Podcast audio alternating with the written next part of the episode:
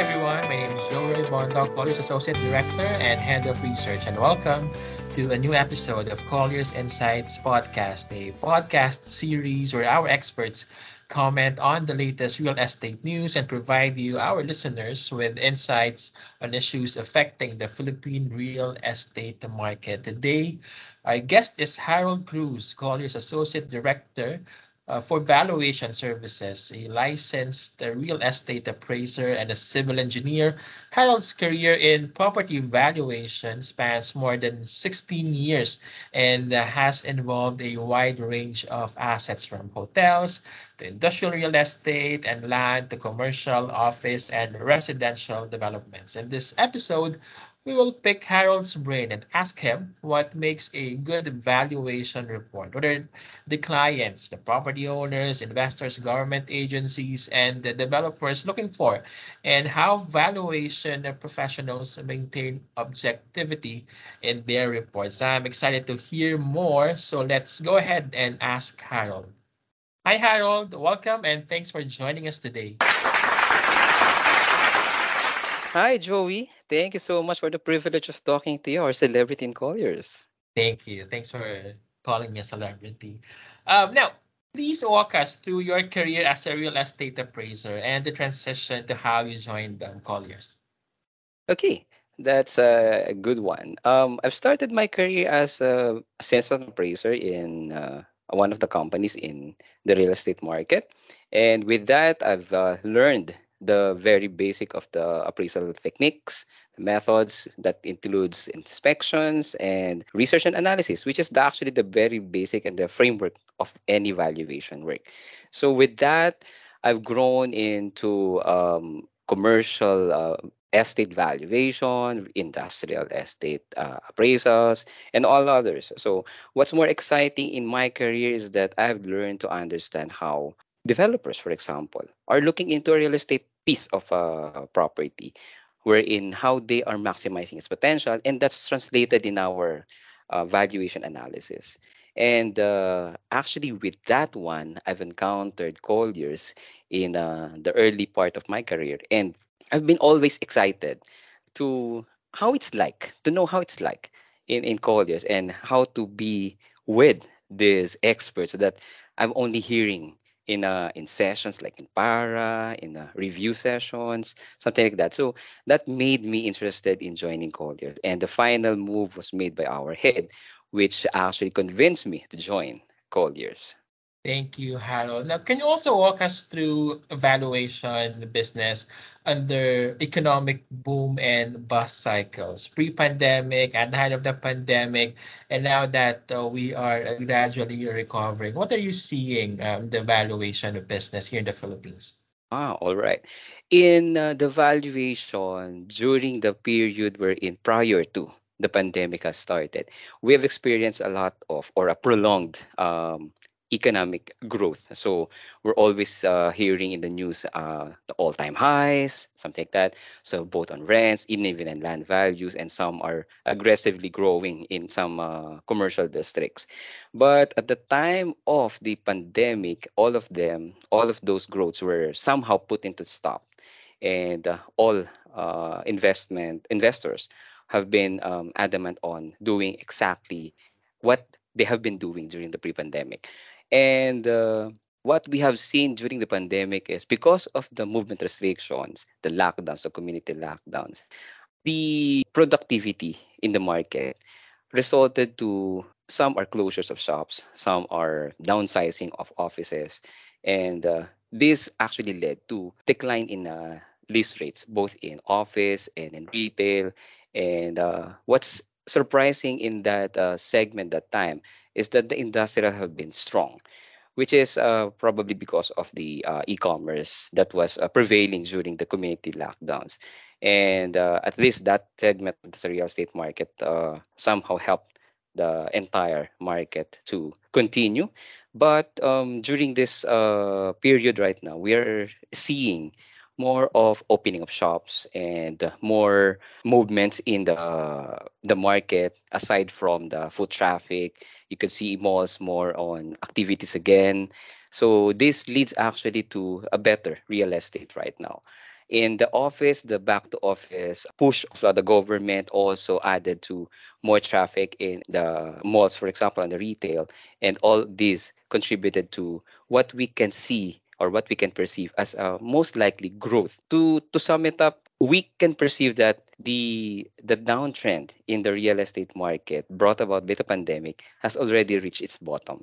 Hopefully, unless uh, definitely there will, unless there would be continued lockdowns again. But as we heard naman from the uh, incumbent administration, they are not looking into imposing more lockdowns because the economy will not be able to sustain it anymore. That's that's the preliminary view, but we hope that there will be no more of that.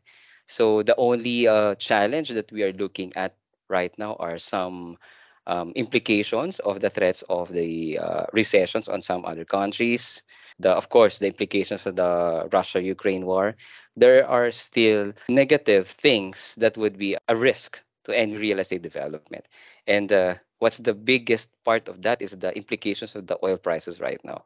But yeah, in general, we can see a better community right now. We have, we can expect increases again in rents. As, uh, as a matter of fact, I've uh, encountered a news uh, article that SM already imposed uh, this uh, pre-pandemic levels of their rents because they have already reached the foot the, the the revenues similar to the pre-pandemic levels Okay, thank you for those insights, Harold. Now we also forecast land values. Um, how do you see land values uh, moving forward post-COVID? Um, and how will uh, the new infrastructure projects uh, impact uh, land values, say across Metro Manila? Well, um, in terms of the land values, initially we've seen, of course, uh, a, a slight decline in land values brought about by what we've discussed earlier. But what is surprising the market is that the land values somehow remained a, a bit strong despite of the negative things happening in the key uh, aspects in the real estate market. So with this, um, what we can look at right now with the slightly opening, or should I say the beginning of the opening of the market, the continuous uh, better movement right now, better mobility in the market, we can look at the very least a flattish land value. That, that's the very least because of the risks associated with the Ukraine war, as I mentioned earlier. But to look forward, we are looking at a nothing but an upward trend. Um, I still believe that uh, we have reached the bottom of the bust brought about by the pandemic. So nothing more but up. Thank you, Harold. Nowhere to go but up. Now, why don't you discuss your initiatives outside of uh, Colliers? I know you're a member of uh, PARA, and uh, why don't you expound further on your uh, involvement with these organizations um, outside of Colliers Philippines? Great, Joey. Um, actually, the experience of uh, joining PARA is, for me, it's an uh, unparalleled in terms of my career in the appraisal industry. Para led me to having more networks. The networks would deliver insights, even information that will not uh, simply be obtained anywhere else. So this uh, organization, I was uh, able to become a director, a past secretary general, and at the same time past treasurer uh, in the previous years. And uh, in my experience being an officer of PARA, it's a privilege actually to be working with a very aggressive team particularly on the, the recent uh, time of para uh, during the pandemic. They've been very aggressive in, in coming up with events activities and something. It leads any professional to improve further on its uh, social uh, somehow social responsibility with the industry. And what i can say for uh, joining in para is that it's all it also provides a better avenue, a better outlook in the industry. Thanks, Harold. Now, for our listeners, PARA is short for Philippine Association for Realty Appraisers. Now, we've come to the most interesting part, uh, and that is to provide uh, tips for future uh, appraisers. So, what tips can you provide for professionals or even um, fresh graduates that uh, plan to build a career in um, property valuation or appraisal? All right. So for future appraisers or real estate practitioners, Um, definitely, just like technology, real estate is also evolving. So we'll have to keep pace with innovations happening in the market, how things are moving forward, and definitely we have to be grounded also by our standards. So we have this valuation standards, both one is uh, the international valuation standards, and the other one is the RICS or Royal, uh, the Red Book of the Royal Institutions of Chartered Surveyors.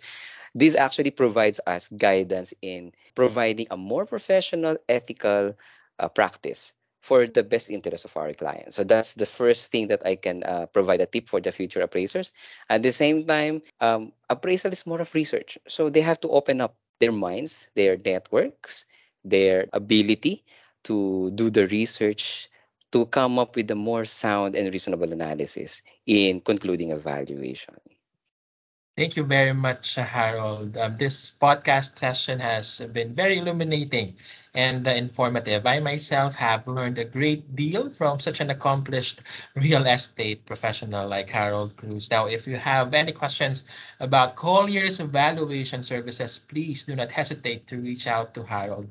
We will leave his contact details in the description box of this episode. Please also visit colliers.com to know more about our valuation services. Now, before we end this session, do check out our Q2 2022 Philippine Property Market Reports covering office, residential, industrial, and hotel sectors. These reports can be downloaded via the links we will leave in the description box of this episode. This has been Joe Roy Bondoc, and we hope you'll join us in our next episode of Collier's Insights podcast. Bye, everyone. Bye, Harold. Bye, Joey. Thank you.